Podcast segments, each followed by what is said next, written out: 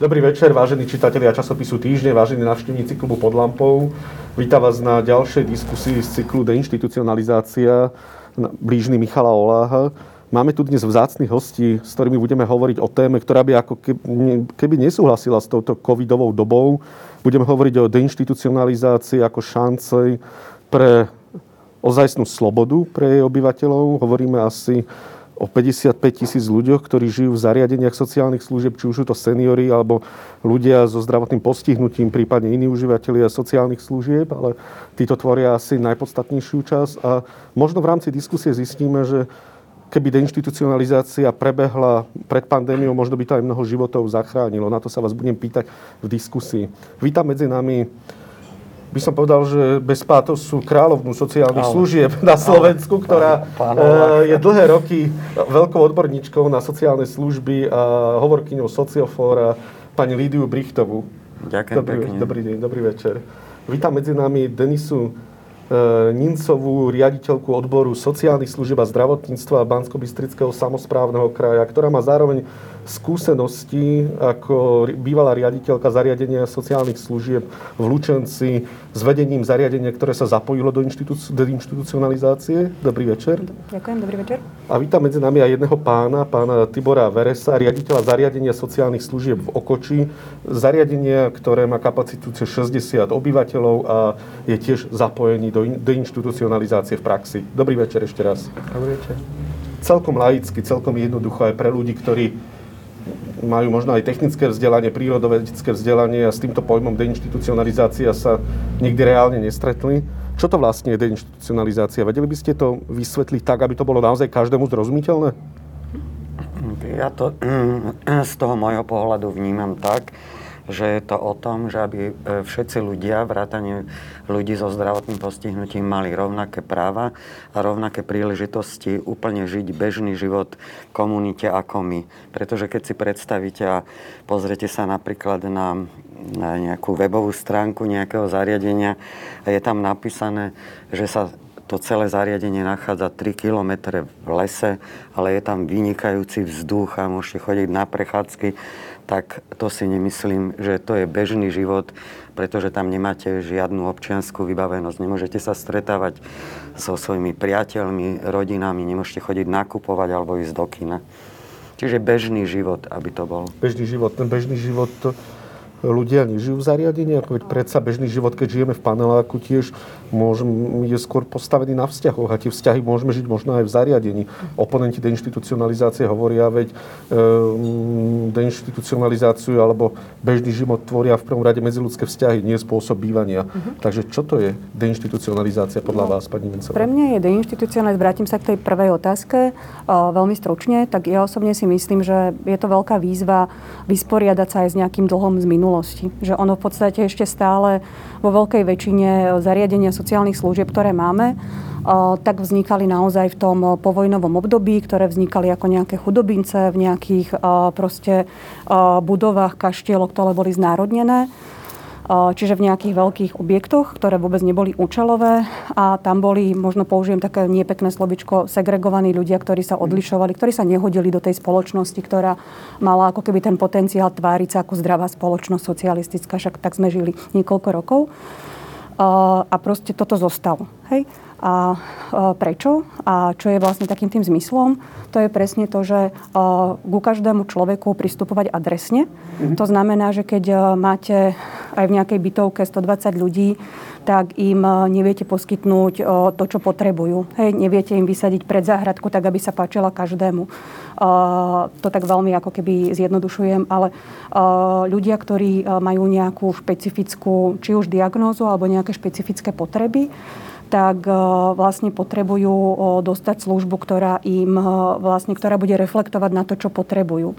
A s dobre nastavenými službami môžu tí ľudia byť aj prospešní pre spoločnosť. To znamená, že my keď ich segregujeme v nejakom, niekde mimo tej komunity a mimo spoločnosti, tak im ako keby odoberáme strašne veľa krásnych vecí, ktoré môžu zažívať. Čiže je to aj o vzťahoch, ale o tých prírodzených vzťahoch, ktoré si budujeme. Není to o tých vzťahoch, že aj v bytovke, v ktorej žijeme na sídlisku v Petržalke, nemáte vzťahy so všetkými ľuďmi, ktorí tam žijú. Čiže tie vzťahy si hľadáme a tí ľudia nemajú šancu hľadať si vzťahy niekde mimo tej bytovky, ktorej, v ktorej vlastne ich niekto ich tam nasťahoval. A vereš, z vašej praxe, ako vnímate deinstitucionalizáciu dnes? My sme s ňou začali hruba tak pred desiatimi rokmi, možno dávnejšie, mm, prvými dokumentami. Ako ju vnímate? E, pripojil, by som sa k tej téme, čo Denisa povedala. Vlastne aj vy ste spomenuli, že ľudské vzťahy znamenali by ten, ten, ten rozdiel. E, nie, nie bývanie, alebo nie, my, nás nie je až tak veľa. Tých 60 ľudí, kapacitne momentálne je ich menej, nie je až tak veľa. Môžu žiť v komunite. Ale práve tie ľudské vzťahy, oni boli, oni boli veľmi ohraničené. Vlastne ľudské vzťahy znamenali pre našich príjimateľov vlastne zamestnancov. Zamestnancov maximálne z iných zariadení zamestnancov alebo iných príjimateľov. To bol taký, taký zakliatý uzavretý kruh, čo teraz už u nás neplatí lebo, lebo z toho sme, akože priestorov ešte nie sme e, pretransformovaní vlastne, ale, ale čo sa týka tých ľudských vzťahov, tam sme, tam sme veľmi, veľmi pokročili a môžem to len pochváliť, že, že akože príjimatelia vlastne, vlastne pocítili tú šancu, že môžu, môžu už teraz akože žiť bežnejším životom. Ešte nie je to dokonalé, ale, ale môže byť dokonalé. Ale už, už, to, už to vidia, že je to pre nich také, také, taká dobrá vec.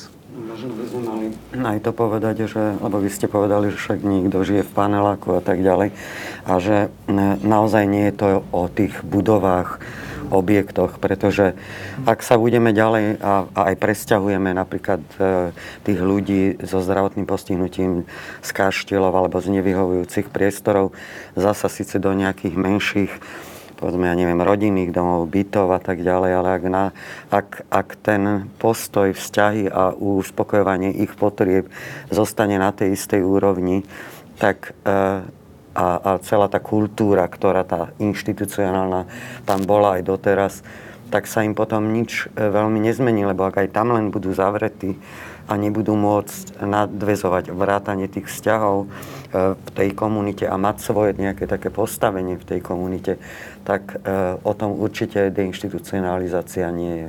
Keď hovoríme o tom, čo nie je, chcem sa vás najprv opýtať na čísla. Ja som síce spomenul číslo 55 tisíc. Týchto všetkých 55 tisíc sa dotýka deinstitucionalizácie. To znamená, že dnes e, akoby internátnym spôsobom života žije takýto počet ľudí? Áno, no, takto e, ešte z toho čísla treba povedať, že vyše 80% ľudí žije v celoročných zariadeniach, čo je mm-hmm. ako veľmi významné, pretože ak niekto navštevuje, navštevuje denný stacionár alebo ide tam na týždeň, lebo jeho rodičia povedzme, majú nejaké e, pracovné povinnosti, ktoré im neumožňujú, aby bolo povedzme napríklad dieťa alebo dospelý člen doma, tak e, tie čísla sú o, ako oveľa menšie, čo sa týka e, ambulantných služieb. A, a zasa nemôžeme povedať, že všetky zariadenia ako sú nevyhovujúce a treba, aby aj, a chceme ich nejakým spôsobom zmeniť, pretransformovať. A v tom, tom prvom kole, a to vidno aj na tých e, e projektoch alebo tých, e, tých zariadeniach, ktoré vstupujú do tohoto procesu. E, čo určite potrebujeme je, e, aby sa zatvorili a klienti odišli z nevyhovujúcich, neúčelových tých budov a objektov a kde ich je e, stovky, stovky, pretože ešte stále máme zariadenie, ktoré majú aj 250 kapacitu, do 200 kapacitu a neviem, vyše 50 ich je, ktoré majú aj 100 a viac kapacitu. Takže eh, tie veľkokapacitné zariadenia už same o sebe vytvárajú nie zdravé vzťahy, viete, ako eh, medzi tými ako ľuďmi. A keď sa podarí, neviem, teraz je zapojených, ale aby som si nevymýšľala, minimálne okolo 90 zariadení, takže ak sa nám to po etapách podarí aspoň tieto zariadenie zavrieť a odísť do, do iného ako prostredia, do komunity a samozrejme zmeniť aj život tých ľudí. Tak to bude ako úspech. Vy ste povedali takú zaujímavú vec, že Nestačí, pokiaľ tie veľké kaštíle, ako ste spomínala, zavrieme a presťahujeme sa do menších rodinných domov, pokiaľ tam ostane tá kultúra tých veľkokapacitných zariadení. Pomerne jednoducho v úvodzovkách vieme zabezpečiť možno prechod e, z tých veľkých budov do menších budov, alebo jednoducho no, dostup, je to dostupné a dokáže to urobiť aj technokraticky zmyšľajúci človek čisto, ktorý darí sa nám to pri detských domovoch, sa nám to relatívne darí, alebo pri teda CDR-kách Viem si predstaviť, že v dohľadnej dobe by sa zrušili takéto veľkokapacitné zariadenia, ale naozaj sa môže stať to, čo hovoríte, že tá kultúra anonimných vzťahov alebo tá kultúra neosobných vzťahov sa prenesie do tých zariadení, ktoré majú 20 ľudí kapacitu, 30 ľudí kapacitu. Ako môžeme zmeniť zmýšľanie ľudí? Alebo ako môžeme naozaj vytvoriť umelo pre ľudí prostredie, ktoré im pripomína rodinné prostredie alebo ktoré im pripomína prírodzené prostredie. Kam smerujem tou otázkou?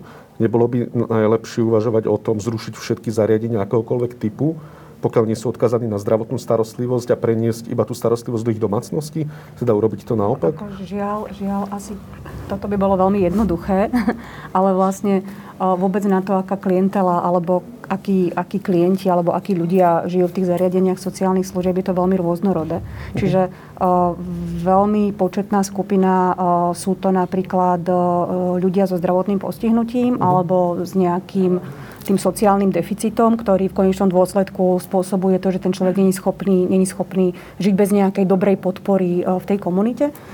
A veľká skupina sú to ľudia, ktorí prichádzajú presne z toho systému sociálno-právnej ochrany, hej, čiže z tých centier pre deti a rodinu.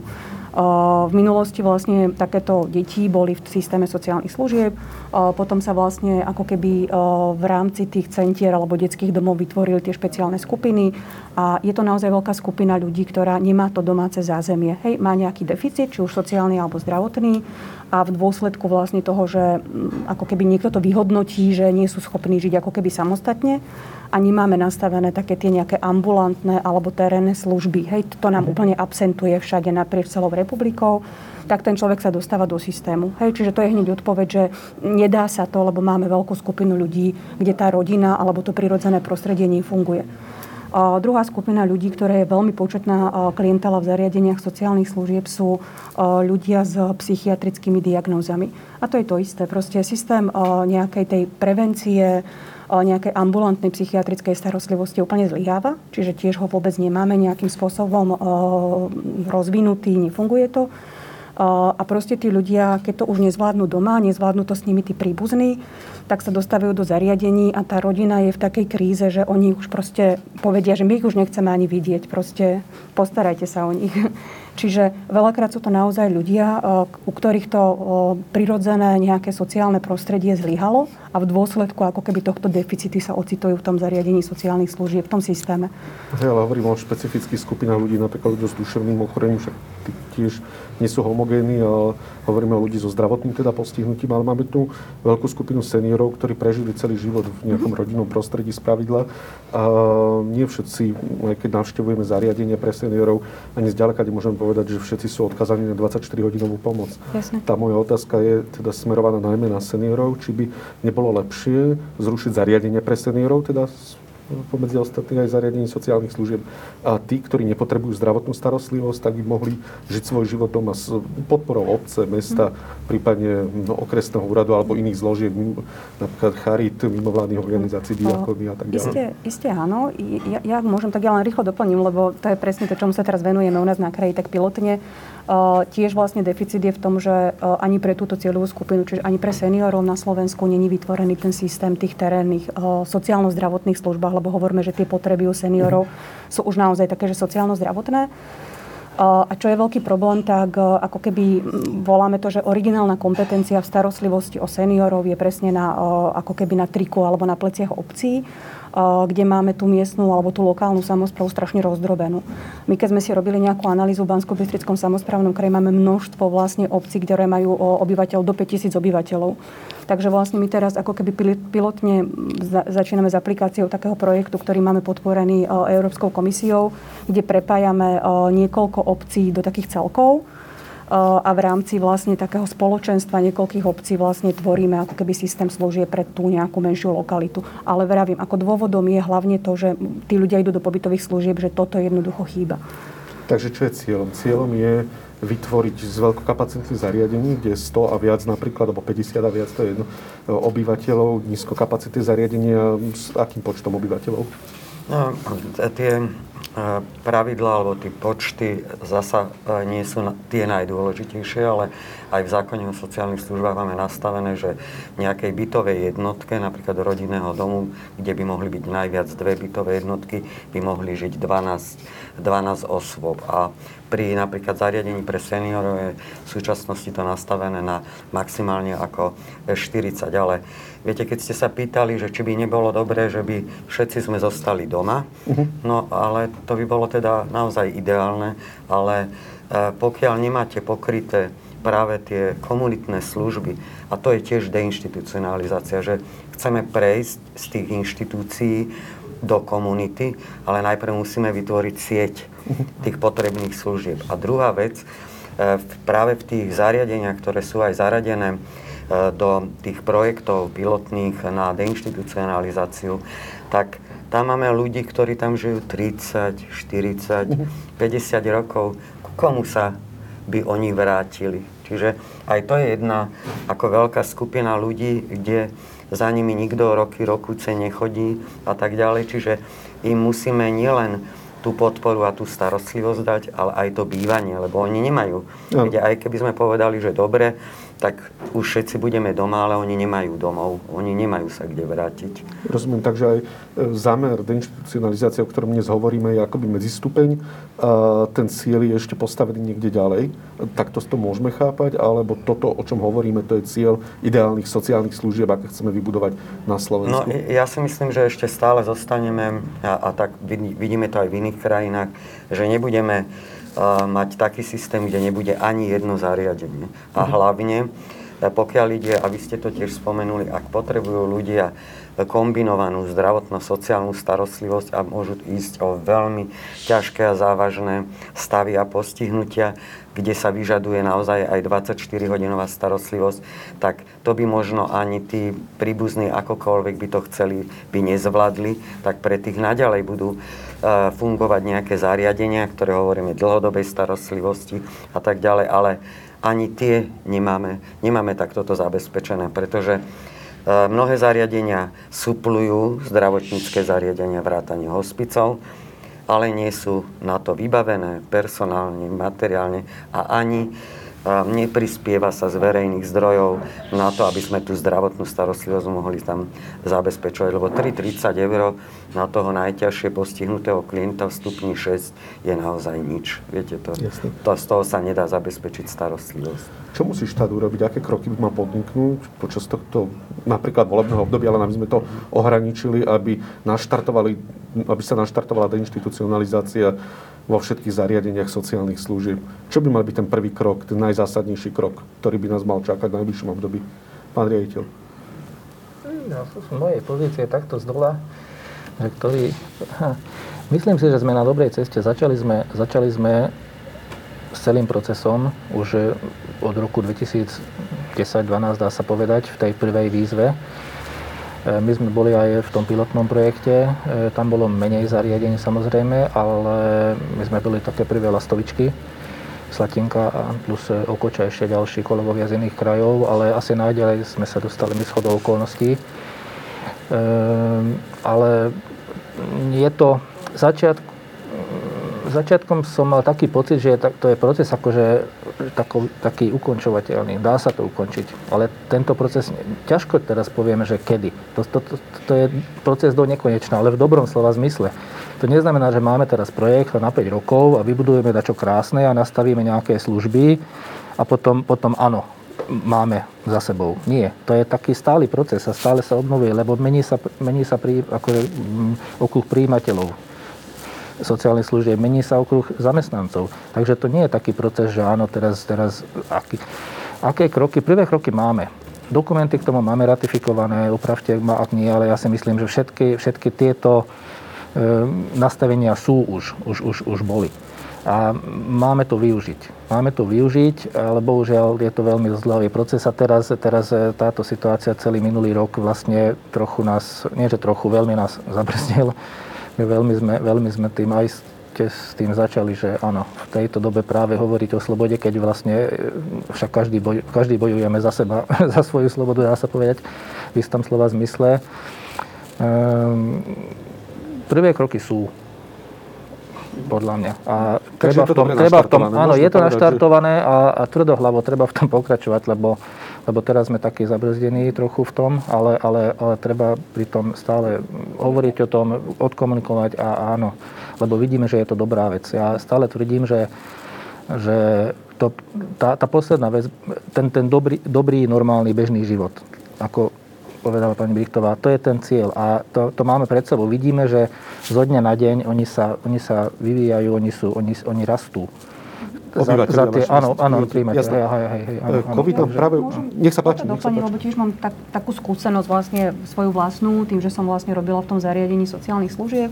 Uh, bola som v pozícii sociálneho pracovníka, ktorý mal naozaj takéto šťastie, že som sprevádzala takých tých prvých ľudí, ktorí odchádzali z inštitúcie do prvého podporovaného bývania, ktoré sme vytvorili. To bolo ešte v roku 2008. A v priebehu niekoľkých rokov vlastne tí ľudia, presne ako povedal Tibor, oni začali rásť vlastne tým, že dostali tú možnosť tak uh, není to len o potrebách, uh, ktoré sa menia, že príde nový nejaký človek, ale my všetci vlastne v akomkoľvek veku sme, uh, máme potenciál raz učiť sa proste, meniť sa svoje názory, svoje nejaké kompetencie, zručnosti a toto sa začalo diať. Čiže keď sa tí ľudia, ktorí dlhé roky žili v tom bezpodnetnom prostredí inštitúcie, dostali do prostredia, kde mali viacero podnetov, ale mali viacero možností aj mať vzťahy, aj proste si skúšať nejaké nové veci, e, či už pracovné zručnosti alebo sociálne, tak oni strašne rýchlo vyrástli a my sme vlastne po niekoľkých rokoch vlastne e, tí ľudia mali už úplne iné potreby. Čiže z toho mhm. podporovaného bývania, z tej inštitúcie malej, ktorú sme presťahovali, proste nejaká skupina ľudí odišla bývať do svojich vlastných bytov. Čiže vlastne my sme už riešili veci, že prostredníctvom spolupráce s mestom sme zháňali nejaké mestské byty, tí ľudia sa pre presťahovali a potom sme vlastne uh, si zaregistrovali novú sociálnu službu už terénnu, čiže to zariadenie v Lučenci má teraz registrovanú až aj podporu samostatného bývania. To znamená, že tí ľudia žijú ako rozhádzanie po meste v niekoľkých bytoch a ten sociálny pracovník za nimi chodí Jasne. a už im pomáha len s nejakými takými drobnými vecami, ktoré si oni u neho objednajú. Takže možno povedať, že deinstitucionalizácia nie je tak ani o presťahovaní sa do menších budov, ale je o zmene vzťahov a zmene podnetov, lebo to je dôležité povedať, lebo takto je ešte z toho času de- de- transformácie detských domov to trošku tak zažité medzi ľuďmi, že to vlastne znamená len zmenu formy bývania. To, čo upriamilo aj takú širšiu verejnosť, možno na zariadenia pre seniorov je samozrejme COVID-19 od prvej vlny vidíme, dúfali sme, že nás to obišlo, bohužiaľ neobišlo.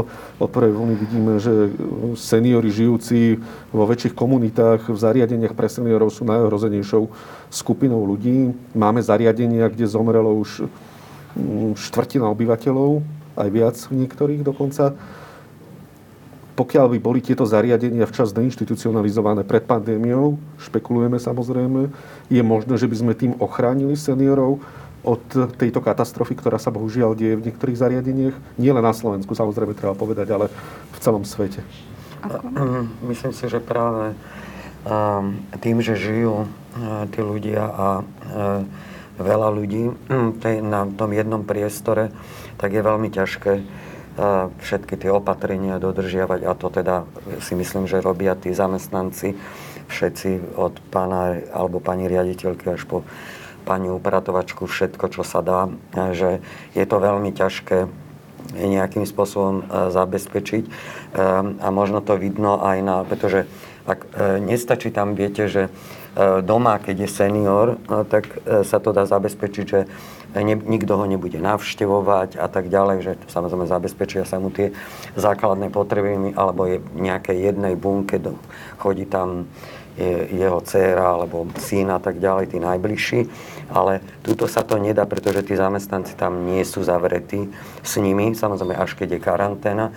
Čiže chodia domov, do svojich rodín, do obchodov a tak ďalej. Čiže je väčšia pravdepodobnosť e, prinesenia tej, to, toho vírusu e, do takéhoto zariadenia, ako keď, sú, keď žijú v nejakých menších skupinách tí ľudia. A potom aj tá úmrtnosť je samozrejme oveľa vyššia. E, čím väčšiu kapacitu máte, tak aj to percento sa zvyšuje. Takže môžeme povedať, alebo nemôžeme povedať, že deinstitucionalizácia je aj prevenciou ja, ja by som to asi až takto, nepo, ja by som to až takto nepovedala. Nedá sa to takto povedať. O, ako asi nie. Ja vlastne teraz tej pozície tej riaditeľky, čiže uh-huh. odboru sociálnych služieb, tak o, samozprávny kraj má 30 zariadení rôznych, uh-huh. hej, že niektoré sú naozaj malokapacitné, niektoré sú také, že proste inštitucionálneho charakteru, že tam žije viacero ľudí. O, vo väčšine z nich vlastne pandémia prepukla bez ohľadu na to, či sú to malé alebo veľké zariadenia. Dá sa povedať, že možno o niečo fatálnejšie to bolo v tých veľkých, eh, vzhľadom na to, že proste je tam väčší počet ľudí. Ale ne, neochránilo to ako keby ľudí, že úplne pred uh, tými dopadmi, lebo proste všetci žijeme v akýchkoľvek sociálnych skupinách, bublinách, tak sme ohrození. To isté sa deje aj v zariadeniach.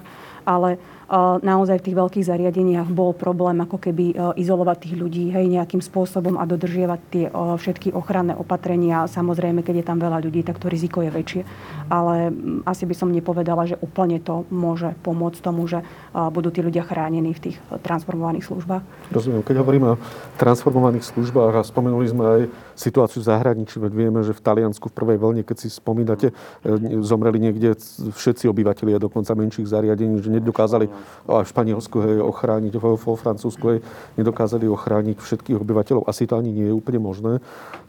Ale sú napríklad v Tekovských Lužanoch v zariadení pre seniorov, kde sa bol minulý týždeň, tam sa im podarilo vyhnúť covidu počas celej pandémie, takže máme aj príklady dobrej praxe, kde sa to podarilo v niektorých zariadeniach. Toto bolo konkrétne zariadenie evangelickej diakonie. Ale chcem sa spýtať na tie príklady deinstitucionalizácie zo zahraničia. Častokrát my malé Slovensko zhliadame k Fínsku, k Norsku, k Nemecku alebo k iným krajinám, e, e, momentálne k Izraelu, ale s očkovaním. Takže ktorá krajina je pre nás akoby vzorom, alebo z ktorej si berieme príklad, kde teda funguje deinstitucionalizácia tak, aby alebo ktorá krajina pristúpila k deinstitucionalizácii tak, že už si môžu povedať, sme spokojní, naše zariadenie sú deinstitucionalizované a tento problém už akoby neriešime. Hoci ste povedali, že to je proces, ktorý nikdy nekončí. Ehm, ja osobné skúsenosti, na základe osobnej skúsenosti, e, čo môžem porovnať? Rumunsko, Maďarsko, Česko, Českú republiku, Slovensko, veľmi, veľmi, veľmi mm, ohraničenie Polsko. Tam som nemal až také. E, najviac, najviac sa mi páčil ten český model. Uh-huh. E, ja si myslím, že v Rumunsku to riešili tak dosť veľkolepo. Oni, oni tam boli e, s vyššími kapacitami, pravda, tie pôvodné uh-huh. zariadenia. Oni to šalamonsky riešili, že znížili. Oni vytvárali menšie zariadenia, čo ne, ne, nenaplňa podstatu, podľa mňa, veci. Uh-huh. V Maďarsku e, tam oni riešili, e, čo sa týka fyzického prostredia, oni dosť rýchlo toto riešili. Takže áno, áno, keď, keď už padlo rozhodnutie, už potom sa stavalo, áno. Ale zase zas sa tam vytvárajú také me, veľmi malé zariadenia, by som povedal, inštitucionálneho typu. Aj keď je to rodinný dom, aj keď je to tá, tá kultúra tam je dosť akože zachovaná, podľa mňa. E, v Českej republike tam sme chodevali aj na stáže, na, na, tie, na tie cesty, odpozorovať čo, ako. Aj tá, možno aj tá mentalita je ku nám bližšia toho poskytovania služby, alebo tých ľudí, čo poskytujú tie služby. Mne sa páči ten model, že oni, oni, veľmi, oni veľmi, veľmi skoro, veľmi, veľmi zdravo na to došli, že aké, aké dám šancu príjimateľovi, ak ten príjimateľ sa stáva súčasťou toho normálneho života, tak vlastne to, to vylepší život aj, aj tomu personálu, aj tomu celému prostrediu. Oni, oni snažia uh, už, už dlhšiu dobu, aj bez, bez myšlienky transformácie, už, už oni začali tých svojich príjimateľov vťahovať do toho života komunity.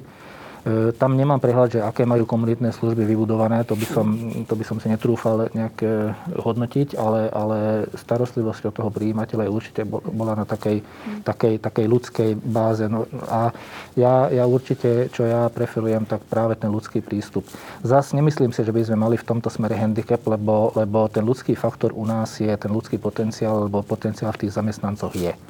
Takže oni majú záujem, majú, majú vzťah k tým e, svojim ľuďom Takže tam nevidím problém. Oni sú trochu napredovaní, už oni aj skôr začali s tým, si myslím. Možno, možno trošku je ako keby ten rozdiel medzi tými krajinami, lebo tie prístupy sú rôzne. Hej, že boli krajiny, ktoré proste povedali a vydali zákon, ako napríklad Norsko, a proste inštitúcie sa zrušili a všetci ľudia sa presťahovali a vytvorili sa služby, ale ako finančne tá krajina je na tom trošku inak asi ako, ako my, tieto postkomunistické krajiny v strednej Európe. Možno trošku rozdiel medzi Čechmi a nami je ten uh, napríklad aj o zložení toho personálu v tých uh, organizáciách, že ja som tiež si prešla niekoľko českých zariadení a tam ako keby gro toho personálu sú naozaj sociálni pracovníci a ľudia, ktorí vyštudovali ako keby sociálnu prácu alebo nejaké podobné ekvivalenty. S tým, že potom aj ten prístup k tomu klientovi vo vzťahu ako keby tej sociálnej práce je trošku iný. A v našich zariadeniach na Slovensku je gro, vlastne to sú ľudia, ktorí sú opatrovateľky a ľudia, kde, kde ten ako keby aj vzťah není natoľko partnerský, že predsa tá opatrovateľka opatruje, stará sa a ten klient je ako keby objektom nejakej starostlivosti niekoho. A to je najhoršie, že ak sa tento model potom toho vzťahu preniesie do tých nových služieb, že není to partnerský prístup, ako keď sociálny pracovník, ktorý podporuje toho človeka bez ohľadu na to, že má nejaký handicap, podporuje jeho nejaké kompetencie, aby ten človek sa v čo najvyššej možnej miere osamostatnil tak to sú tie vzťahové problémy. A u nás vlastne tým, že gro toho personálu vo všetkých inštitúciách tvorí ten personál opatrovateľky alebo ja neviem, nejaký zdravotný personál, tak keď sa ten model vzťahu preniesie do nových služieb, kto robí ten problém. A to je rozdiel možno oproti tým iným krajinám. Takže vzhliadame tak skôr k Česku, možno k tým, ktoré sú nám najbližšie krajiny čo sa týka deinstitucionalizácie? Česko bolo že, že úplne vo veľmi podobnej východiskovej situácii, ano. ale vlastne s tým, že ako keby ten proces bol, myslím si, že v tých rokoch, predchádzajúcich rokoch, tak asi trošku lepšie koordinovaný aj cez ministerstvo, ktoré vlastne tiež malo normálne také, že oddelenie transformácie sociálnych služeb a naozaj sa to robilo veľmi komplexne. Hej, až na toľko, že v rámci toho projektu boli zamestnaní treba zamestnanci aj na župách, hej, že, uh-huh. ktorí proste koordinovali ten proces, že nebolo to koordinované len centrálne. Čiže áno, ten proces bol zvládnutý oveľa lepšie ako doteraz na Slovensku. Aj, aj ministerstvo malo takú ambíciu, keď sme začínali s národnými projektami, že vytvoriť taký ako útvar, a, ktorý by samozrejme pôsobil aj v regiónoch, ale nakoniec sa to ako nepodarilo. Ale zdá sa, že celá deinstitucionalizácia je o zmene zmýšľania zdravotných sestier, sociálnych pracovníkov, opatrovateľov, riaditeľov, upratovateľov, šoférov, všetkých e, ľudí, ktorí pracujú s e, animoterapeutom, napríklad ak sú tam, alebo špeciálnych pedagógov, neviem koľko, so všetkými ľuďmi, ktorí pracujú v zariadeniach. Ako zmeniť zmýšľanie ľudí? Veď to znie ako taká trošku sizifovská úloha. Mm, mm, je to veľmi náročné, vy budete mať viac skúseností určite, ale Ja som e, taký konzultant pre e, transformujúce sa, alebo teda pripravujúce sa na transformáciu zariadenia a vidíte tie rozdiely, aké sú nastavenia tých zamestnancov. Prvé je vôbec, aby uh, uverili tej možnej zmene, aj keby sme to nevolali DI, ale že treba zmeniť nejak myslenie, prístup tým klientom, in, ináč uh, nejak vidieť tých klientov a s čím sa teda e, veľmi často som sa stretávala, že e, sú také ako predstavy, že toto sú tí šikovní klienti v úvodzovkách a toto sú tí, a to znamená, ale to sú tí fakt naozaj najťažšie postihnutí. A ako keby E, boli aj zamestnanci, ale aj mnohí odborníci presvedčení, že pre nich nie je potrebná zmena. Tí môžu zostať aj v tom kaštieli, no tak to v žiadnom prípade. Pretože e, či má taký stupeň postihnutia alebo onaký, jednoducho ich práva musia byť ako rovnaké, musia mať vytvorené rovnaké podmienky a to je naozaj dôstojnosť, tá ľudská dôstojnosť a, a všetky, e, všetko, čo s tým ako súvisí, tak E, ale vidíte, že postupne, samozrejme niektorí zamestnanci sa s tým nevedia stotožniť a ani nič iné asi neostáva, asi to aj vy poviete, ako to u vás bolo, tak sa musia rozlúčiť s tou svojou prácou, ak nie sú ochotní niečo v tých svojich postojoch a vôbec e, prístupe zmeniť. Keď, keď plánujeme a hovoríme, že v tejto domácnosti budú žiť presne konkrétni klienti, pretože oni sami povedali, ja chcem bývať s tebou, ty chceš bývať so mnou a tak ďalej, lebo nedá sa tam povedať, že teraz ty pôjdeš, ty pôjdeš, lebo potom nerešpektujete tie jeho, jeho potreby, tak a nastavujete, že a koľko personálu by potrebovala taká domácnosť, tak pri prvom plánovaní, tak všetci povie, potrebujeme tam mať zdravotnú sestru, potrebujeme tam mať pani upratovačku, potrebujeme mať údržbára, opatrovateľov a tak ďalej ale v takých malých domácnostiach nemá nikto viete, akože má osobitného záhradníka, osobitné a tak ďalej. Čiže aj, aj, aj tu je potrebné zmeniť to myslenie, že a, ako budeme mať nastavený personál, aké budú jeho náplne a bránia sa tomu napríklad, že prečo opatrovateľka bude aj uvári obed alebo zohreje obed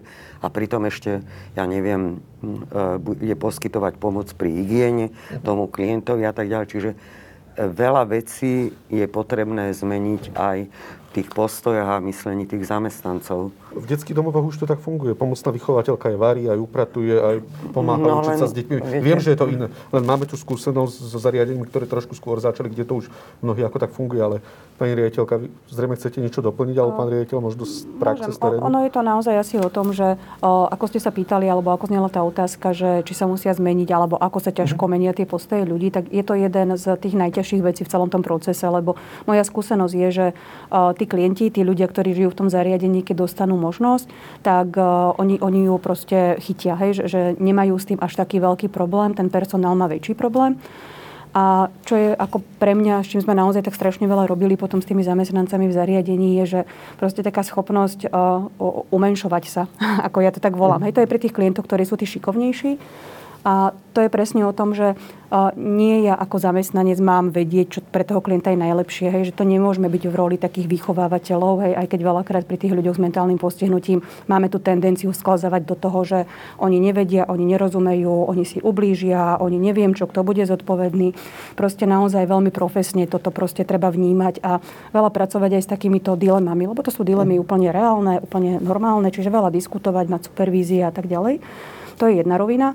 A druhá rovina uh, hovoriť presne o tom, že aj tí ľudia, ktorí majú tie uh, ťažšie zdravotné nejaké handicapy, tak uh, ako vravela presne aj pani Brichtová, aj oni potrebujú mať naozaj ten priestor na to, aby minimálne nejaké tie ich potreby, ktoré dokážeme odčítať z neverbálnej komunikácie, sme dokázali naplniť. Čiže je to strašne dôležité možno aj pracovať nejakými metodami práce, či už nejakej alternatívnej komunikácie.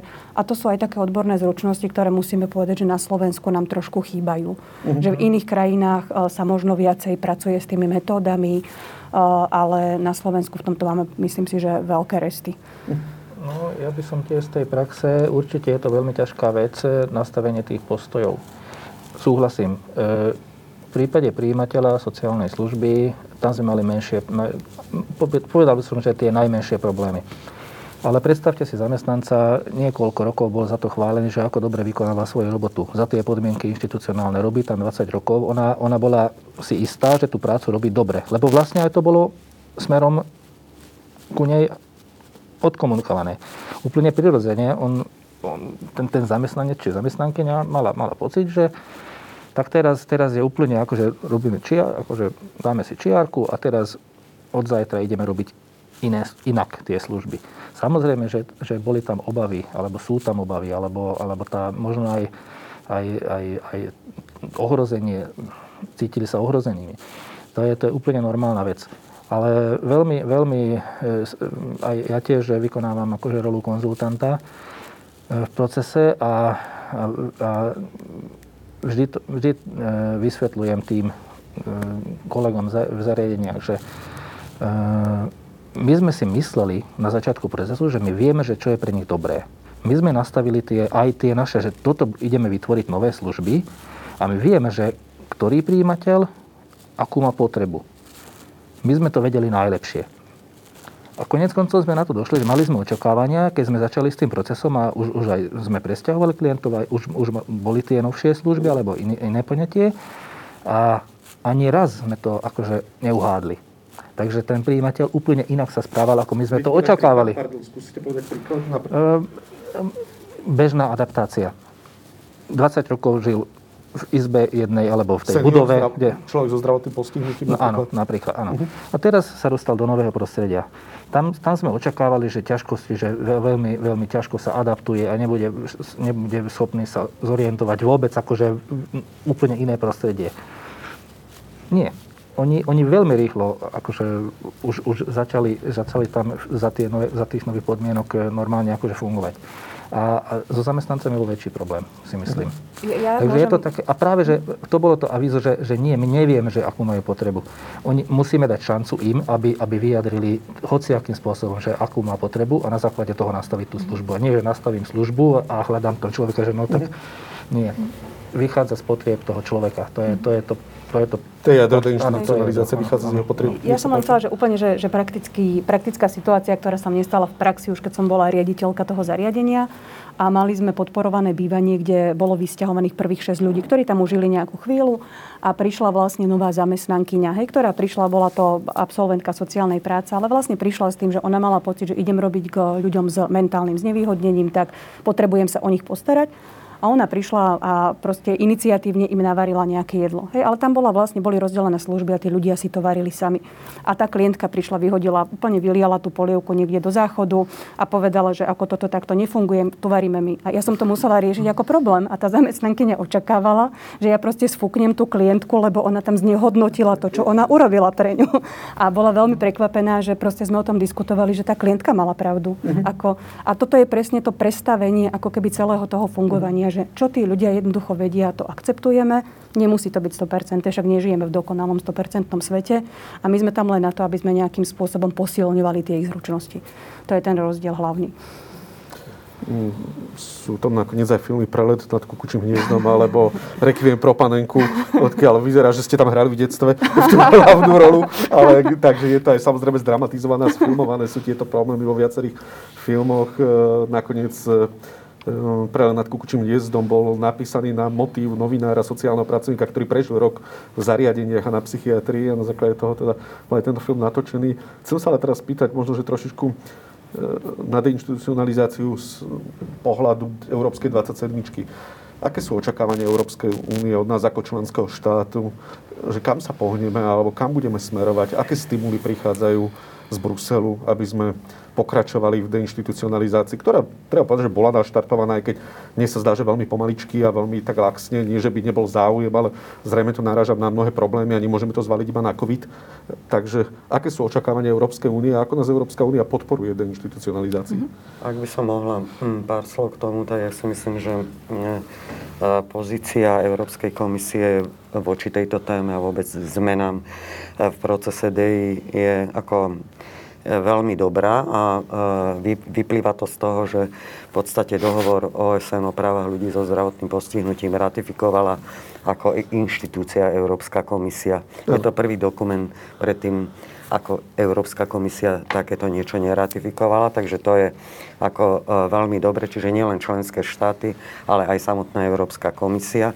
A práve vo všetkých tých dokumentov, keď vychádzame či už z článku 19, ale aj z stratégie Disability a z ďalších týchto dokumentov, ktoré má e, Európska komisia, tak e, je to naozaj priorita je aj e, táto deinstitucionalizácia, čo sa potom následne premieta aj do podpory financovania. Uh-huh. Pretože zatiaľ e, všetky prostriedky, ktoré išli či do tých mekých projektov na vzdelávanie, prípravu na transformáciu, alebo aj tie štruktúrálne fondy na tie objekty a tak ďalej, tak to sú všetko nie štátne, zo štátneho rozpočtu, mm-hmm. ale sú to prostriedky z Európskej komisie.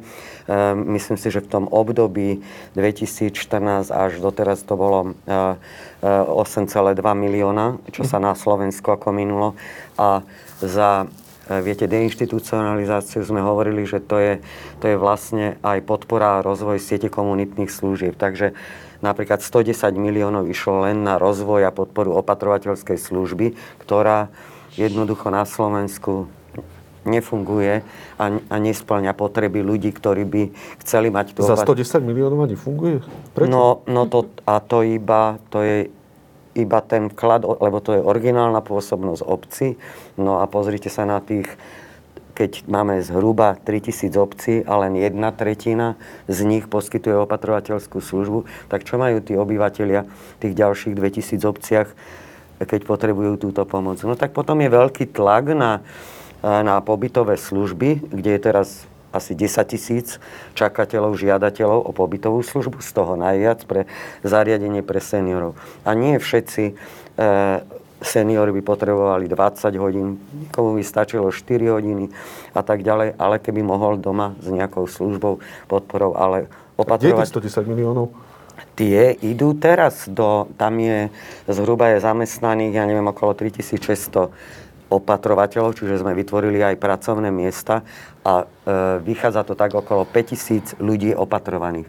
Ale to je len z, z euro, eurofondov a ostatné, to je len taká, taký doplnok, ale to stále nestačí. Viete, nemôžeme... E, tak keby sme si pozreli aj od roku 2004 a tak ďalej, tak počet opatrovaných osôb stále klesá, klesá, a, ale demografia hovorí niečo iné, aj keď sa robia rôzne výskumy, prieskumy, zvyšuje sa odkazanosť ľudí. To je úplne absurdné. Kde je problém? Alebo kde no, sa kde je e, nemajú, a, a, tam sú viaceré tie dôvody, prečo to tie obce objektívne nemá v rozpočte na to peniaze. Viete, Tie obce máme tak rozdrobené a tak mhm. malé, je pre nich, na nich prenesených množstvo kompetencií. A hlavne malé. A, a to sa nedá. A ešte priamo viem z našej obce, lebo som zastupiteľstve mm. v Okočí, e, skrátka už rok neboli vyplatené, čo e, od štátu neboli vyplatené príspevky na na opatrovateľskú službu, čo znamená pre nás, že nie, že nie, tých opatro- my sme držali tých opatro- opatrovateľiek, vlastne hlavne ženy sú, ale z vlastného rozpočtu. Zatiaľ je to financované. Takže tie financie, čo by mali... Ale kto to, to, to vymyslíte teraz zo, z projektu národného, hej? Mm, áno. To je no len to je európske peniaze. Ja, to sú európske, to sú vlastne, európske ale, peniaze. Aha. To sú európske peniaze, ktoré ako tečú? Prečo vám neboli vyplatené? No, oni idú cez ministerstvo práce, financií, alebo No to už je vec implementačnej agentúry a tých problémov, že oneskorene chodia platby, vyúčtovania a tak ďalej, to je samostatná ale, kapitola. Rozumiem. Ale konec koncov obce sa toho boja veľmi, lebo vidia našu situáciu, že nie sú, oni už neriešia, že či, či sú to európske, z akých zdrojov idú tie financie, skladka nie sú a, a, a boja sa, starostovia sa toho boja. Tam sa trošku inak. Podporuje súčasná vláda, čerstvá vláda, ktorá naozaj objektívne, bez ohľadu na naše politické preferencie, padla do mimoriadne ťažkej situácii, podporuje v tejto situácii deinstitucionalizáciu. Vidíte to zhruba za ten rok, teda odkedy nastúpila táto vláda, že má záujem záujem podporovať deinstitucionalizáciu. Ne, treba povedať, že aj deinstitucionalizácia je medzirezortná vec, aj keď teda je samozrejme na pleciach ministerstva práce, ale dotýka sa aj vnútra, zdravotníctva, prípadne iných rezortov. Tak ak, ak ja, ak Vidíte ja, ak... tie kroky uh-huh. týmto smerom zo strany vlády? Ak ja môžem, tak uh, ja poviem, že iste v tejto chvíli vidíme na ministerstve ľudí, ktorí ako z istotou vieme povedať, že sú takými nositeľmi tejto myšlienky. Hej, tak jasné. Sú veci, ktoré boli naštartované ešte v, v tom ako keby predchádzajúcom období či už je to ten národný projekt deinstitucionalizácie, ten vzdelávací, ktorý vlastne podporuje tie transformačné týmy v zariadeniach. Čiže toto funguje ďalej. Teraz sa inovuje stratégia deinstitucionalizácie, čiže akože iste, iste áno, napriek tomu, že je tam fakt také množstvo iných problémov, ktoré musí ministerstvo v tejto chvíli riešiť asi akutnejšie, ale to nastavenie ja predpokladám, že bude dobré. Ale čo je možno trošku, nechcem povedať, že problém, ale uh, je, to, je to vec, ktorá je veľmi dôležitá, tak to je vlastne aj úroveň tej regionálnej politiky. Že, že jedna vec je, že môže byť dobre nastavené, môžu byť dobre nastavené procesy na úrovni ministerstva, ale ako keby nejaké kompetencie v riadení tých sociálnych služieb sú hlavne v rukách regionálnych samozpráv a tamto nastavenie nie je možno až také celkom ako keby otvorené tejto téme. Hej, čiže ako iste to je, myslím si, že veľká výzva aj pre ministerstvo, aj pre ľudí, ktorí fungujú, mm. či už v tom národnom projekte. A to bola taká politická keby... odpoveď. Teraz e, budem taký z diablov advokát, teda povedzte, že e, áno alebo nie. Ale ak sa dá to ministerstvo, ministerstvo... Vláda, ministerstvo, samozrejme ministerstvo práce, že je tak nastavené, je proaktívne nastavené, že podporuje inštitucionalizáciu? Ja si myslím, že áno, je proaktívne nastavené a objektívne objektívne, ako všetci asi musíme uznať, že nemalo ešte veľa priestoru, aby robilo už nejaké proste veľmi reálne kroky. To sa nedá za takú krátku chvíľu. Ale čo ja... nejde o kritiku, len chcem vedieť, ako to Nie, vnímate. To, ako toto, mala byť, toto mala byť chvála, toto nebola mhm. kritika. OK, OK, okay. aby som ani z mojej strany. ja, ja, ja som naozaj dosť ako triezvo uvažujúca a nikomu ako nebudem prikrašľovať, ale napríklad prejavom toho, že naozaj aj o DEI majú záujem a je aj plán obnovy, kde máme jednu celú kapitolu zdravie. Prvé je deinstitucionalizácia, dlhodobá starostlivosť, včasná intervencia, na, ktorých sa, na ktoré sa plánuje 160 miliónov. A to pôjde práve na podporu rozvoja komunitných služieb, aby sme myšlienku e, tej transformácie, deinstitucionalizácie, rozvoja komunitných služieb mohli realizovať. Dokonca, ak mám dobré informácie, Európska komisia za práve túto časť, ako bola nastavená, vystavená, e, sme boli aj pochválení. Takže ja si verím, že ak to takto bude ako aj schválené, tak už v tom pláne obnovia, to sú peniaze zasa ešte mimo ako rámec. Samozrejme, bude si to vyžadovať, hm, aby sa do tohoto procesu, tak ako aj kolegyňa hovorila, že to nestačí naozaj tá národná úroveň a vliať stále peniaze iba z tých e, eurofondov. Tam musí svoju úlohu prevziať aj tí zriadovateľi, ako sú mhm. vyššie územné celky, pretože mnohé z nich, viete, nie sú úplne tak presvedčené, že toto je dobrý proces. Vidia tam ako mnoho, ja sa im nečudujem, hej, e, mnohé veci e, sa oprávnenie aj pýtajú a tak ďalej znamená to veľké investičné náklady a všetko, ale pokiaľ tam to nepresadí, e, tam sa to nepresadí, pretože každý ten transformačný plán musí prejsť zastupiteľstvom. Vynikajúco urobia, povedzme, zariadenie sa pripraví, rok sa pripravuje, dva roky mm-hmm. a nakoniec to stroskotá na tom, že tí poslanci na župe e, to neschvália. No tak už ste skončili. Jasne.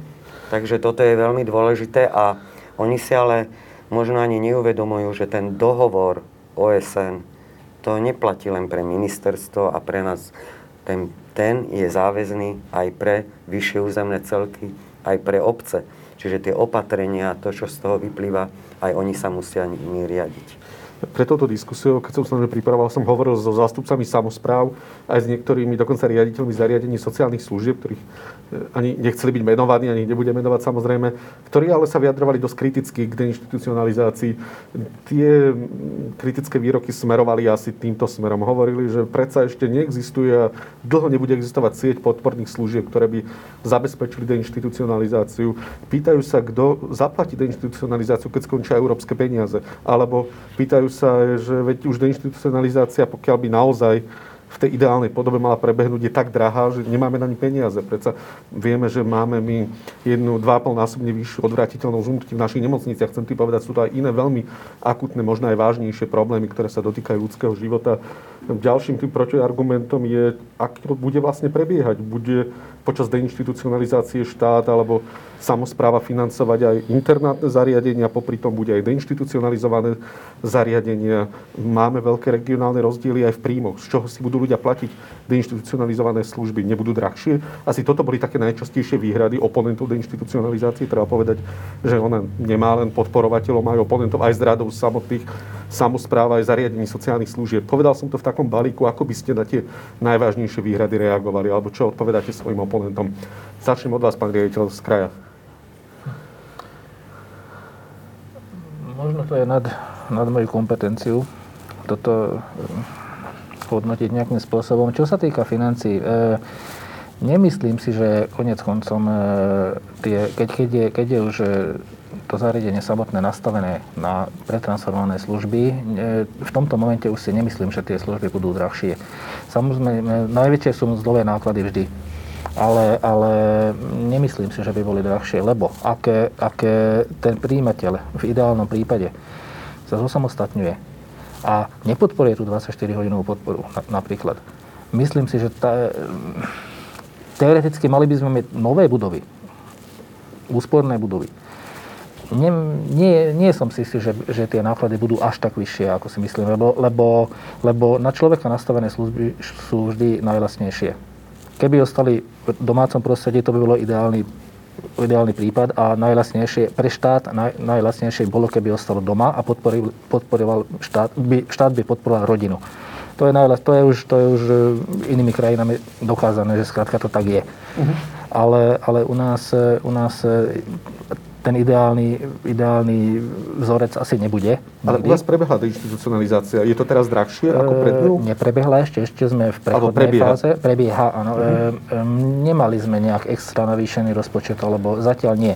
O tie náklady boli vyššie, čo Trnavský samozprávny kraj investoval, takže my máme už nehnuteľnosti obstarané, kúpené, už máme, máme tie vlastne už stavebné povolenie, všetko tieto veci máme. A zatiaľ to sú investície samozprávneho kraja, takže tam, ale to, to, to sú kapitálové výdavky, ale bežné prevádzkové náklady až tak e, sú vyššie, keď pozeráme na tabulku, áno, za tie roky tie náklady sú vyššie, ako rozpočty vyššie, ale to, to išli mzdy, to, to, to sú mzdové náklady jednoznačne. Takže to, to aj tak by šlo, to je, to je a e, stále tvrdíme, že áno, že počet zamestnancov bude navyšovaný. Aj, ani v tomto smere nie som si istý, že až tak nebude. Čo teraz nastavujeme počty, čo, čo vychádza každé zariadenie zo súčasného stavu a aké služby chce vychádzať. Ale z tohto modelu, čo teraz má, áno, treba navýšiť počet zamestnancov. Ale keď budú vytvorené tie nové služby, nebudú tie náklady až tak vysoké, ani personálne zabezpečenie nemusí byť tak vysoké, ako teraz nastavujeme. Ale to je môj osobný názor, ale, ale uh-huh. vidím, že kolegyne asi súhlasia, lebo tak sa mi zdá, že nebude potrebný taký, až taký počet zamestnancov, čo som očakával. A z pohľadu zriadovateľa je to aké? No z pohľadu zriadovateľa, ja poviem, že ono v podstate, áno, tie argumenty naozaj smerujú veľakrát k, k takému tomu finanč... že naozaj sme naučení na Slovensku všetko prepočítavať na financie a prepočítavať niečo, ako hodnotiť nejakú kvalitu života a vôbec také tie súvislosti cez nejaké iné parametre, to asi neviem, či budeme niekedy schopní u nás. Ale áno, presne ako Tibor hovorí, žiaľ, chýba nám zatiaľ nejaká naozaj konkrétna skúsenosť v našom prostredí, že by sme mali nejakú analýzu finančnú spravenú. A to, to vlastne potrebuje čas. Hej, všetky zariadenia sú viac menej v procese. Čo sa týka vlastne nejakých zahraničných štúdí, tí hovoria, že proste keď sa to zariadenie transformuje a tí klienti s tou najnižšou mierou podpory mhm. dokážu proste ako keby naozaj sa znižuje tá podpora pre nich. Sú tam klienti s vysokou mierou podpory, ktorá sa bude musieť zvýšiť samozrejme. Takže v nejakom konečnom dôsledku by tam malo byť nejaké, že plus minus rovná sa, hej, mhm. ako čo sa týka toho malo financovania. Byť, ja si myslím, ja tam vidím aj iné súvislosti, že napríklad tí ľudia, ktorí sú tí najšikovnejší a sú v tých zariadeniach, tak sú to ľudia, ktorí majú veľmi nízke dôchodky. Však vieme, aké sú dôchodky no. na Slovensku. Tí ľudia si dokážu na, na, nájsť prácu, hej, aj keď na pár hodín, ale dokážu si nájsť prácu a dokážu si za tú službu zaplatiť, čo je už podľa mňa oveľa veľ, taký, že, že plus benefit, hej, čiže uh, ako keby uh, celé sa na to nemôžeme pozerať len na to, že čo teraz dávame do tých služieb a čo budeme dávať potom do tých služieb, ale tieto argumenty sú jasné a veľmi ťažko sa s nimi bojuje, hej, aj s tými politikmi, ktorých musíte o tom presviečať, aj uh, s odbornou verejnosťou, lebo ako je toto veľký, veľká diskusia aj na úrovni odbornej verejnosti, či áno, deinstitucionalizácia alebo nie. Ale druhá vec, ja osobne si myslím, že aj sociálna práca, služby majú mať svoje poslanie a nemalo by to byť len o nejakých štruktúrach, financiách a tak ďalej, ale presne o tom, že dávame nejakú hodnotu tomu ľudskému životu. A to je podľa mňa silný argument ktorý proste musíme stále opakovať. A jednoducho vymožiteľnosť možno aj nejakého, teraz nechcem povedať, že práva, ale presne ako keby aj toho dohovoru o právach ľudí so zdravotným postihnutím, tak, tak toto nefunguje zatiaľ. Čiže nemáme možno aj nejaké precedensy, že by si ľudia, mám na to právo, tak proste si to budem nejakým spôsobom vyžadovať a mm, sa na nich raz budeme mať a budeme presvedčivejší. Mhm. Ďakujem pekne. Ja si myslím, že, lebo e, s tými zástupcami, e, či už lokálnej alebo regionálnej samozprávy, keď ste sa aj vyrozprávali a počúvame to aj my, tak ja si myslím, že oni sa ako môžu obávať, že jak to budeme financovať a tak ďalej. A súhlasím s tým, aj tie štúdie hovoria, že niekde to bude lacnejšie, niekde to bude ešte drahšie, niekde to bude úplne ako e, vyrovnané, keď, sa, keď porovnávame e, pred procesom a po procese to poskytovanie tej sociálnej služby, o kvalite života, nehovoriac, to sa ani finančne e, nedá. My to, my to tu u nás nerobíme, v iných krajinách aj to vyhodnocujú, že to je stojí 1 euro a tak ďalej, čiže má to takú hodnotu. To som si samozrejme vymyslela. Ale e, k tomu bude treba nastaviť aj financovanie sociálnych služieb. Pretože teraz je to momentálne tak rozdrobené. Štát dáva príspevok finančný, vyšší územný celok dáva príspevok, obce dávajú príspevok alebo veľa a mnohé stovky, stovky nedávajú a tak ďalej. A keď sa pozrieme na toho klienta, tak my v rámci DEI nezmeníme dôchodkový systém a neporastú teraz dôchodky tých ľudí, čiže štát bude musieť prevziať garanciu, že ten, kto na to nemá, a samozrejme nebude bývať v luxusnom nejakom zariadení, ale aby mal ten štandard a to, čo teda ako potrebuje, tak ak na to nebude mať, lebo nie on si vždy zavinil, že má iba 350 eurový dôchodok, takže tá ochrana príjmu pred nejakou neprimeranou úhradou tam musí zostať. A keď sa bude robiť, čo teda aj programové vyhlásenie e, e, teda slubujú politici, že, že aj e, systém, nový systém nastaví sa financovania, tak musí povedať štát, akú mieru podielu tých nákladov, ešte bude to tá, tá solidarita vás, vás všetkých a budeme ju poskytovať tomu klientovi, občanovi, z ktorého si zaplatí toto a toto. A povedzme stravu a bývanie, nech si zaplatí z toho svojho, e, to, čo má dôchodok. A to ešte nemáme takú ako dohodu. Viete, lebo nie že dohodu, ale budeme čakať, ako bude ten, tento nový právny predpis, či už zákon o služ, sociálnych službách, kde by malo byť aj financovanie, ako bude nastavený. Ale určite to musíme toto prehodnotiť. Uh-huh. Ja ešte, môžem vysvetliť ten jeden argument, e, ktorý vraj používajú tí odporcovia, a to je to, že e, nemáme vytvorené v komunitách ako keby dostatok tých komunitných služieb, ktoré by nahradili tie inštitúcie tak to je presne ako keby tie štrukturálne fondy sú určené na to, aby sa tie služby budovali. To je ad 1. A ad 2, eh, čo je veľmi dôležité povedať, tak eh, je vlastne aj práca s tou verejnou mienkou, s, s bežnou spoločnosťou lebo to je strašne dôležité, že uh, nemusíme my predsa na všetko budovať špeciálne služby, že tí ľudia by mali mať prístup k bežným službám, ktoré v tých komunitách existujú. Či už sú to, či je to zamestnávanie, či sú to nejaké športové aktivity, kultúrne a tak ďalej. Čiže my ako keby nepotrebujeme zase robiť to, že budeme tvoriť proste na všetko nejakú službu, ktorá vytrhne tých ľudí z tej bežnej populácie a bude ju niekde uh, selektovať alebo segregovať ale my proste naozaj potrebujeme ako keby pracovať aj s tou komunitou, s tou verejnosťou, aby dokázala integrovať tých ľudí medzi seba a, a aby proste tie služby naozaj robili len to, čo majú, aby nesuplovali pre tých ľudí Rozumiem. všetko, lebo v tých inštitúciách rob, robí sa pre tých ľudí všetko. Druhá vec je, že sa budeme asi stretávať, aj sa stretávame veď v praxi s odporom samotných klientov, ktorí žijú 30 rokov v zariadení a treba marketingovo vzbudiť zrejme záujem u nich, lebo stretáme sa aj s takou skúsenosťou, že sa boja niektorí ísť do napríklad e, chráneného bývania alebo do nejakého sociálneho podniku, o ktorých sme hovorili aj pred našou diskusiou. Predposledná otázka, kde si trošku zasnívajte, lebo tá posledná bude taká veľmi pragmatická. E, kedy podľa vás budú zariadenia sociálnych služieb deinstitucionalizované natoľko, že si môžeme povedať, môžeme sa posunúť znova niekde ďalej. Aj keď ste hovorili, že je to stály proces, čomu rozumiem, ale kedy naozaj sa splní podľa vášho názoru kvalifikovaného odhadu naozaj ten váš sen v úvodzovkách alebo tá vaša vízia deinstitucionalizácie. Je to horizont dekády, dvoch dekád, alebo môžeme mi hovoriť o niekoľkých rokoch? Teda o nejakej dohľadnej dobe, dvoch, troch rokoch? Pani Brichtová, začnite no, tentokrát no, vy. Dva, tri roky to je, to je strašne krátka doba. To neviem, či nastavíme vôbec nejaké nové predpisy, uh-huh. ako tú legislatívu.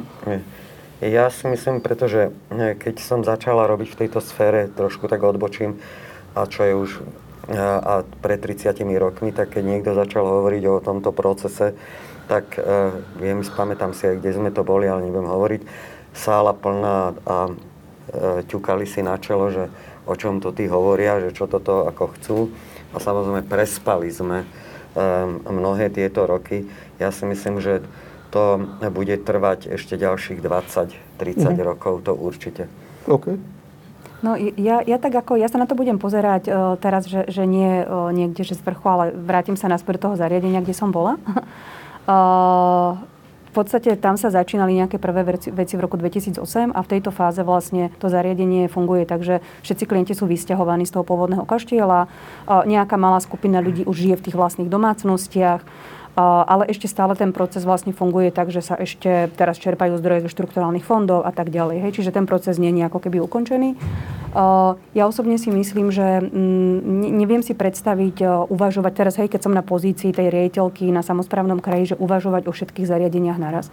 Viem si to predstaviť jedine tak, že dokážem sa chytiť, že, že viem, že tieto ešte potrebujeme rýchlo urobiť Máme rozpracované nejaké aktivity v ďalších dvoch až troch zariadeniach, kde viem, že v nejakom momente budem z toho úradu zrejme odchádzať a to by som bola rada, keby ten proces tam bol naštartovaný za nejaké možno 3 roky ten proces naozaj, aby bol v tej fáze, že proste to zariadenie bude mať naozaj veľmi funkčný transformačný plán, uh-huh. bude mať pripravené možno nejakú žiadnosť na nenávratný finančný príspevok, bude mať pripravené nejaké uh-huh. objekty Ale ja alebo nápady. nie na začiatok.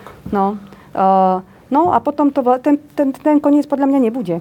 Nebude, dobre. Ale to, to je pozitívne, ako to ja beriem pozitívne, rozumiem, lebo rozumiem, dobre, dobre. ako koniec nebude. Okay.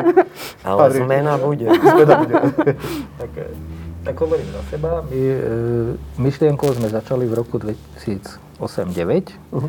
Fyzicky sme začali konať 2011-2012, že áno, naš, nastaviť ten projekt.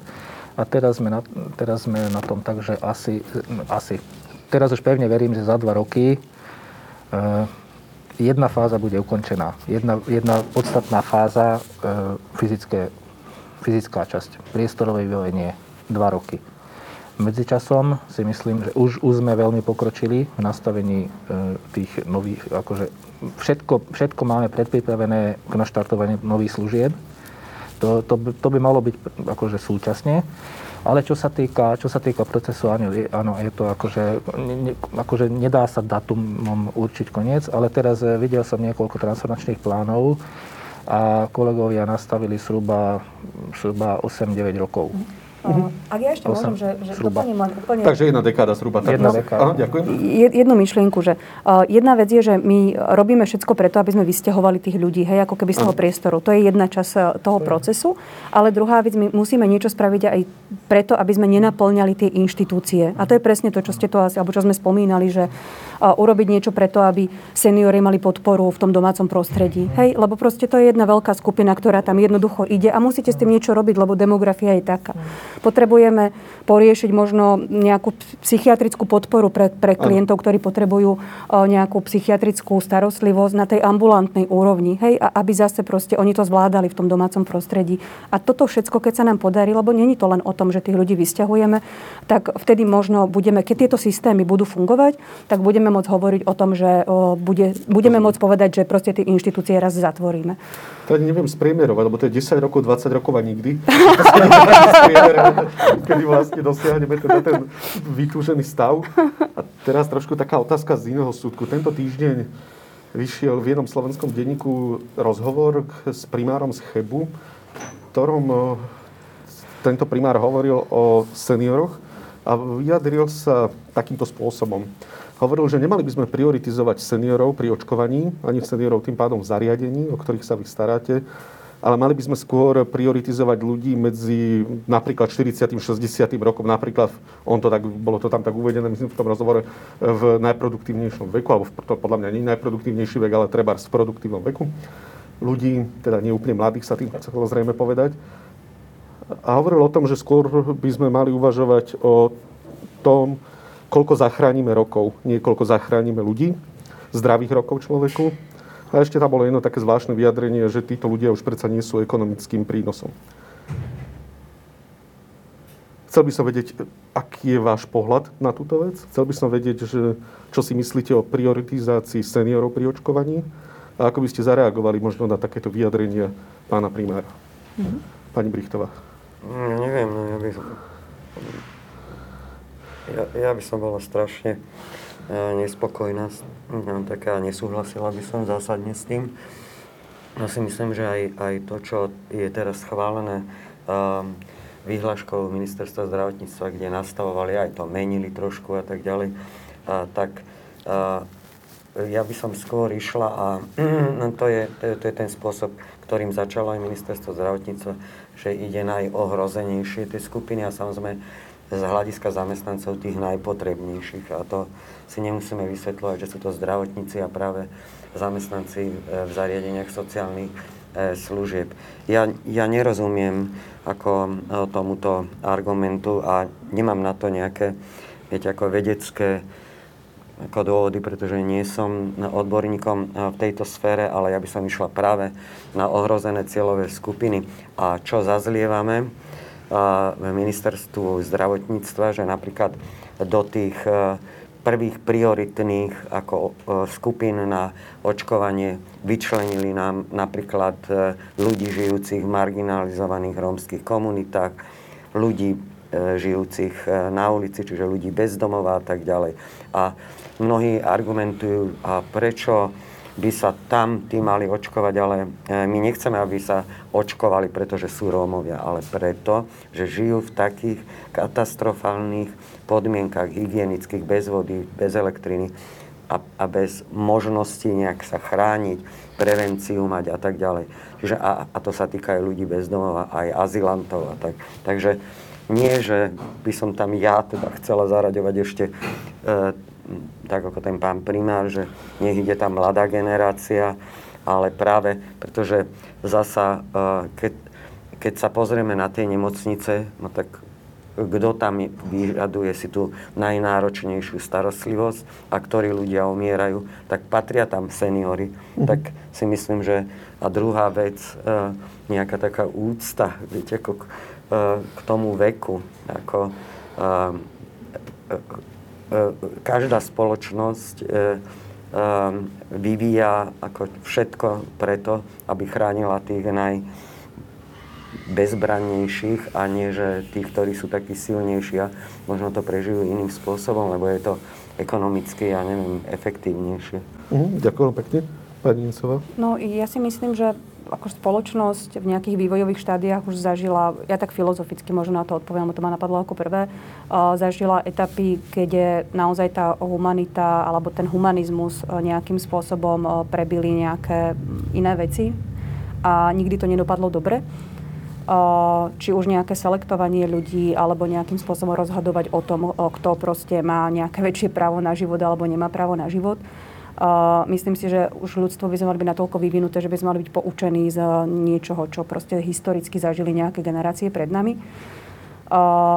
a dovolím si povedať, že naozaj žijeme dobu, kde sme konfrontovaní proste, či už so svojou smrteľnosťou a s vecami, čo už prežívame aj cez seba teraz, možno v nejakom strachu o seba, o blízkych, ale aj o ľudí, ktorí sú v tom možno seniorskom veku, ktorí sú najohrozenejší a pre mňa je to veľmi dôležité sa s tým konfrontovať, lebo mám pocit, že nejakým spôsobom dokážem lepšie vnímať niektoré súvislosti a aj dokážem byť možno solidárnejšia s ľuďmi, s ľuďmi okolo seba a Uh, bolo by fajn žiť vo svete, kde by som mala pocit, že takto to jednoducho má byť. Uh-huh. A je to pre mňa absurdné, že niekto to vníma pragmaticky. Pán Veres. Týmto musím súhlasiť. Ne, ja nedovolil by som nikdy, že by som z takéhoto hľadiska hodnotil ľudské životy, že, že vekovo alebo produktivitou, alebo však každý jeden, každý jeden človek má nejakú hodnotu, akože ten ľudský život má, má svoju hodnotu. To ťažko, a z akého pohľadu? To skrátka, určite by som si nedovolil takéto to je taká selekcia, alebo, alebo to, už, to už mi prípada ako, že by Dobre, niekedy človek musí, akože nejaké rozhodnutie musí padnúť, že keď je dané množstvo tých e, očkovacích látok, že kde začať, ako začať, ale určite nie z takéhoto hľadiska, že skôr áno, ohrozené, ohrozené skupiny určite. A, a tým pádom myslím si, že zahranieme aj ďalších, však čo oni, on, tá nákaza práve prenesie cez nich. Takže to je z takéhoto pohľadu je veľmi... Ja vôbec som bol prekvapený, že ako, ako, ako, mohli takýmto spôsobom Áno, argumentovala som, že ekonomikou rokov. Ďakujem veľmi pekne za vašu odpoveď, aj za odpovede vás ostatných. Ďakujem veľmi pekne, pán Tibor Veres, za to, že ste sa podujali na proces deinstitucionalizácie u vás v Okoči a e, verím, že sa k vám raz prídeme pozrieť aj ako týždeň a držíme vám palca, blahoželáme. Ďakujem. Ďakujem, že ste medzi nás prišiel. Ďakujeme veľmi pekne Denise Nincovej, riaditeľke odboru sociálnych služieb a zdravotníctva bansko samozprávneho kraja, bývalej riaditeľke zariadenia, ktoré tiež spustilo deinstitucionalizáciu v Lučenci veci. Držíme vám tiež palce vo vašom kraji a aby ste tam už konečne tých zelených mužikov úplne nejakým spôsobom marginalizovali. Nech to je jediná marginalizovaná komunita u vás. Dobre, vo vašom kraji. A ďakujeme hovorkyni sociofóra pani Lídy Brichtovej za to, že ste prišla už druhýkrát v tejto téme medzi nás a za vaše cenné rady a životné skúsenosti. Ďakujem veľmi pekne. Sledovali ste reláciu blížny Michala Oláha a pri podobnej téme sa uvidíme zanedlho znova.